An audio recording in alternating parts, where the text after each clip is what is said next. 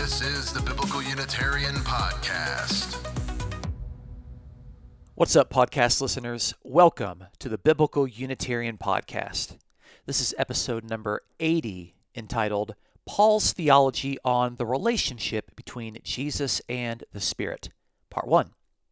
The Biblical Unitarian Podcast is the podcast that aims to start conversations about the oneness and unity of God and about the humanity of Jesus. We hope that this podcast has spurred you to have those very important conversations about God and Jesus' humanity. Thank you so much for joining us today. My name is Dustin Smith. As always, I will be your host. We have been exploring the Holy Spirit in its relationship to God and Jesus Christ as of late on the podcast.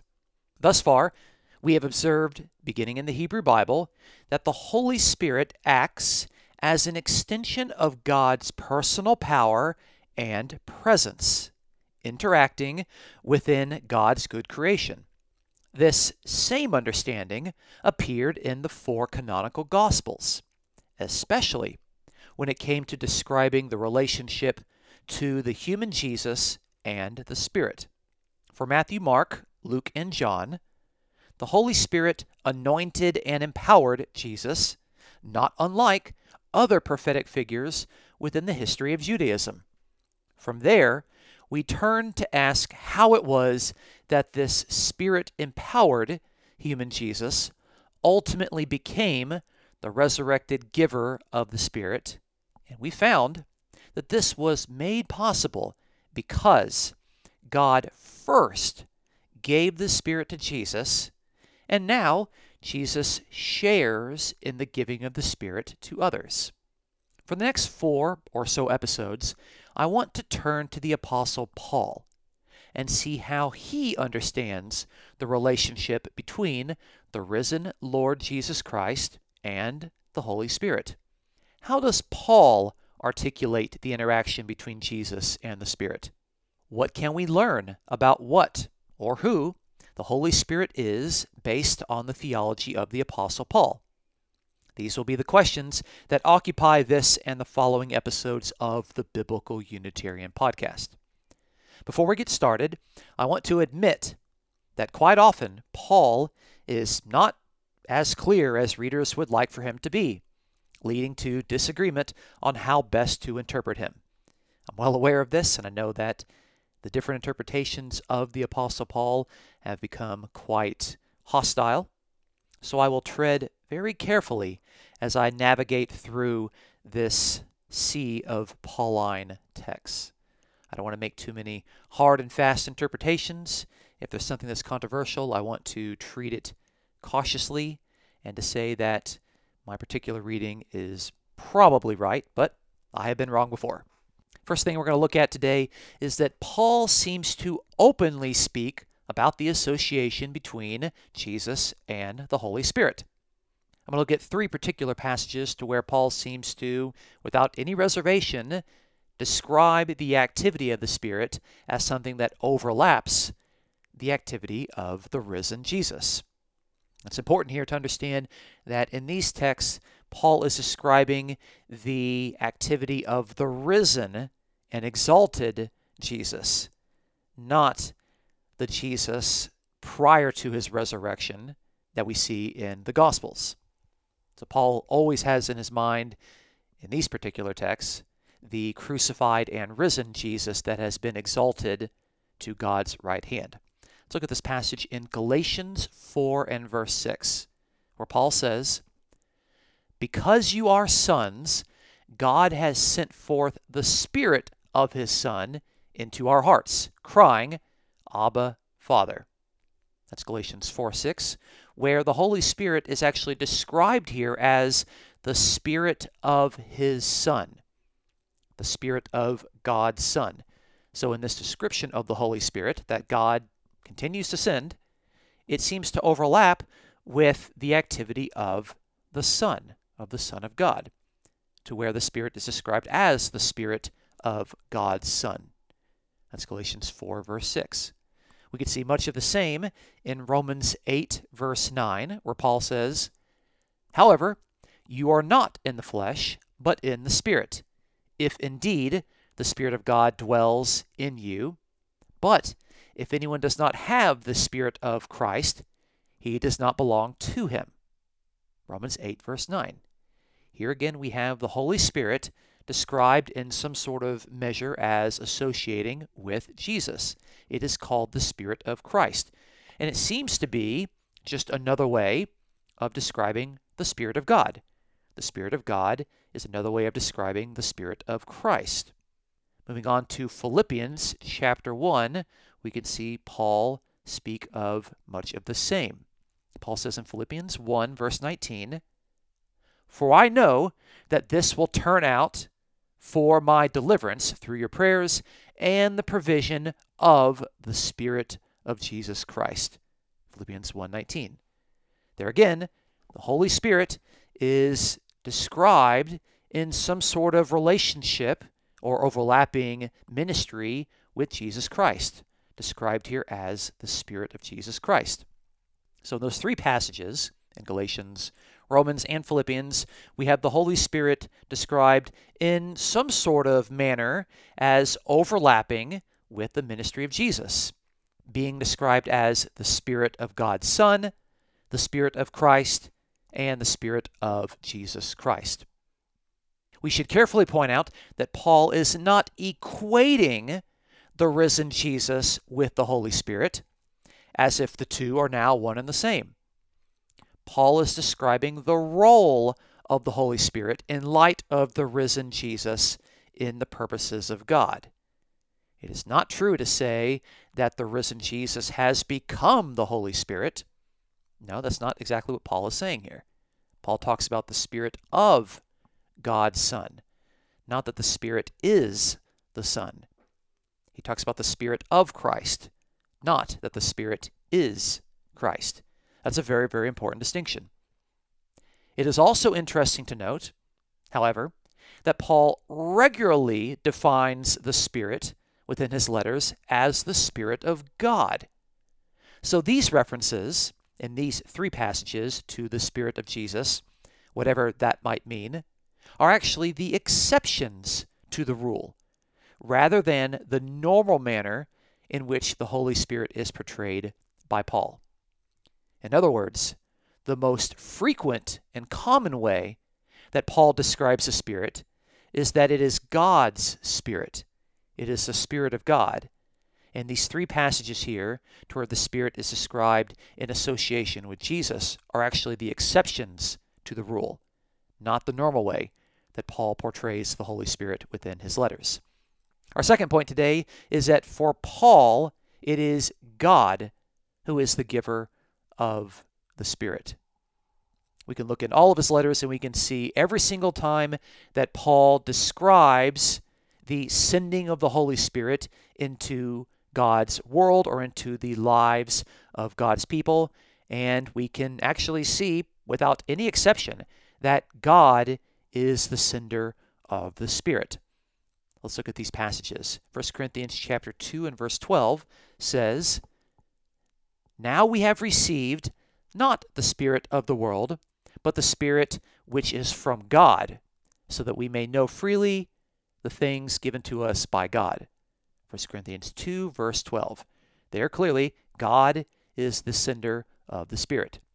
Moving on to 2 Corinthians chapter 1, starting in verse 21, Paul says, Now he who establishes us with you in Christ and anointed us is God, who also sealed us and gave us the Spirit in our hearts as a pledge.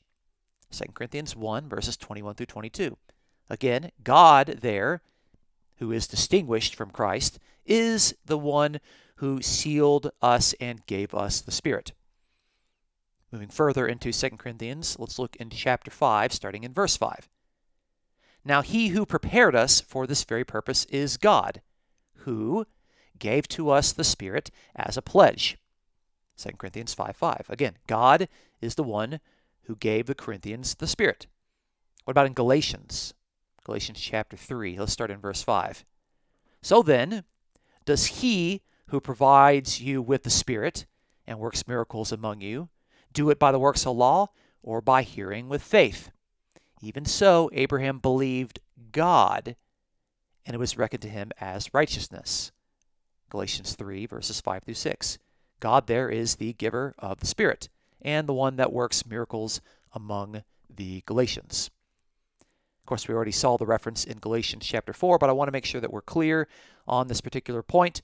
In Galatians 4 and verse 6, Paul says that God has sent forth the Spirit of His Son into our hearts. God sends forth the Spirit, but of course, the Spirit's activity overlaps with the activity of God's Son. But God is the named sender. Moving on to Ephesians, Ephesians 1:17 says, "The God of our Lord Jesus Christ, the Father of glory, may give to you a spirit of wisdom and of revelation in the knowledge of him."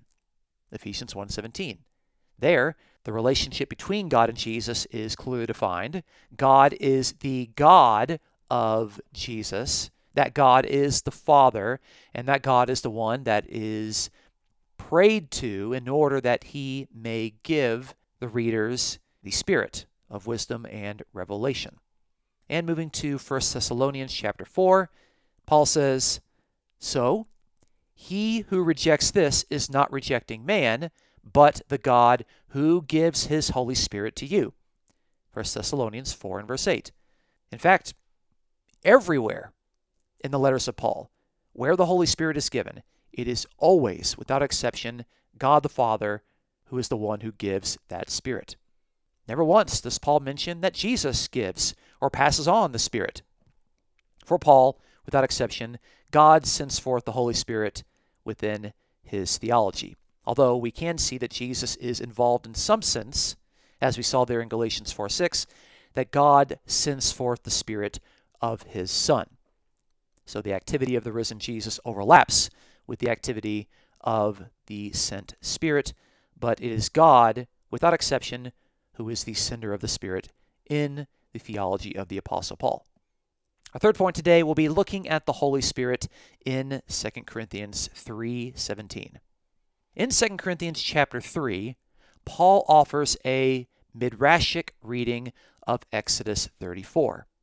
The account in the Hebrew Bible where Moses has to put a veil over his face when interacting with the Israelites because of the glory that Moses absorbed from talking to Yahweh on the mountain. In the midst of Paul's midrash, he offers what scholars have called a pesher method of interpreting the text, which was a common way of explaining Jewish texts in light of their present day application. So, again, the pesher method of explaining texts takes an ancient text and it applies it specifically to the modern day readers. It's a very common way that Christians interpret texts, but we can see that Paul was using this manner of explaining ancient texts within his letters. The word pesher is the Hebrew noun for interpretation. And this way of explaining texts was very common in the Dead Sea Scrolls. So it is rather apparent to understand what Paul is doing in 2 Corinthians 3 to those who are actually familiar with the Qumran scrolls. So I'm going to read a little bit of the context here in 2 Corinthians 3 to where we can see that Paul is describing the interaction of Moses with God on the mountain and the glory that Moses absorbed and how that glory had to be veiled so that people could not see and experience the full glory of God. In 2 Corinthians 3, I'm going to start in verse 12. Therefore, having such a hope, we use great boldness in our speech, and are not like Moses, who used to put a veil over his face, so that the sons of Israel would not look intently at the end of what was fading away. But their minds were hardened. For until this very day, at the reading of the Old Covenant, the same veil remains unlifted because it was removed in Christ. But to this day, whenever Moses is read, a veil lies over their heart. But whenever a person turns to the Lord, the veil is taken away.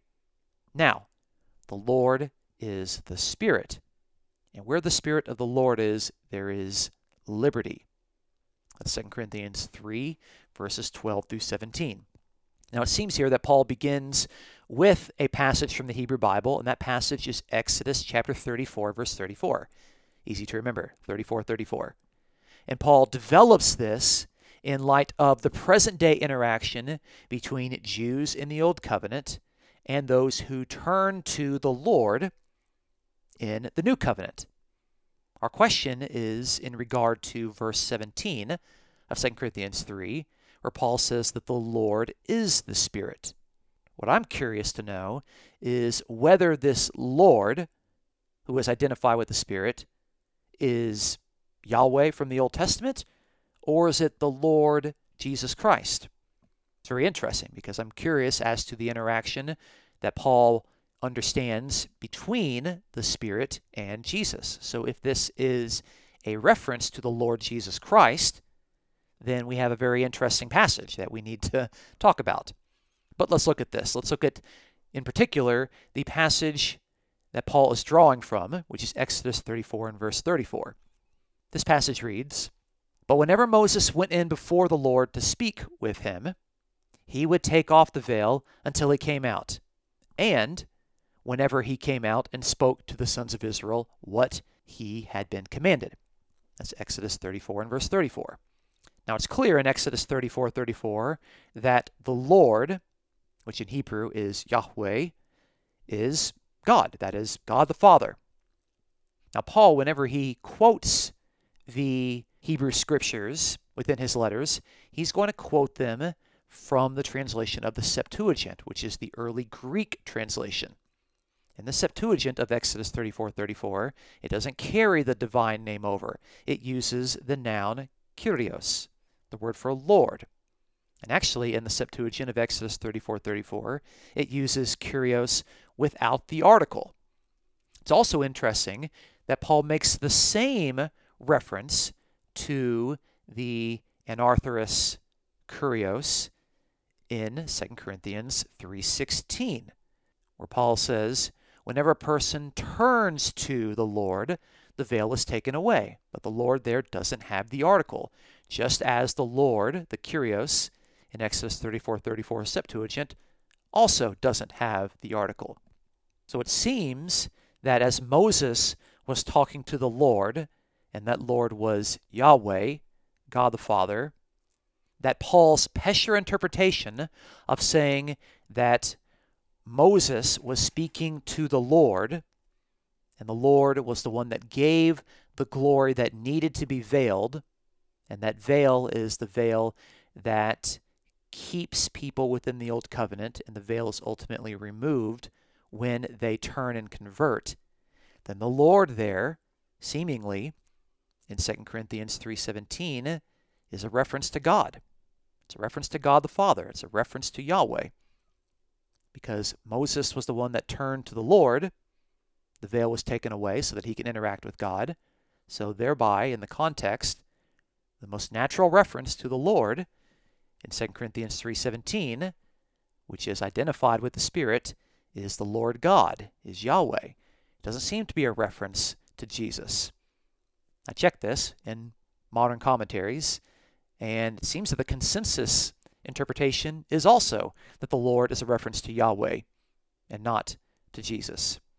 This is actually very helpful because if Paul, there's a big if here because I could be wrong, but if Paul is regarding the presence of God in the Old Testament with the Holy Spirit of the New Covenant, then Paul possesses the understanding of the Holy Spirit that dominates the Hebrew Bible where again the Spirit is God's interactive presence working in the lives of his people. Moses interacted with the Lord God, with Yahweh, and that Lord is described by Paul as the Spirit. And where that interactive Spirit of the Lord is, there is freedom because it is unveiled, like the preaching of Paul, that is open, it is with great boldness, it is not like Moses that is veiled.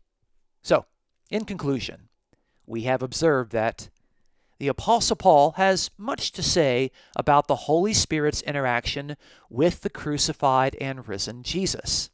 First, we noted that, in a variety of places, Paul seems to effortlessly speak of Jesus in terms of the Holy Spirit, using the phrases Spirit of His Son, Spirit of Christ, and Spirit of Jesus Christ. These terms do not equate Jesus with the Spirit, as if the risen Jesus became the Holy Spirit.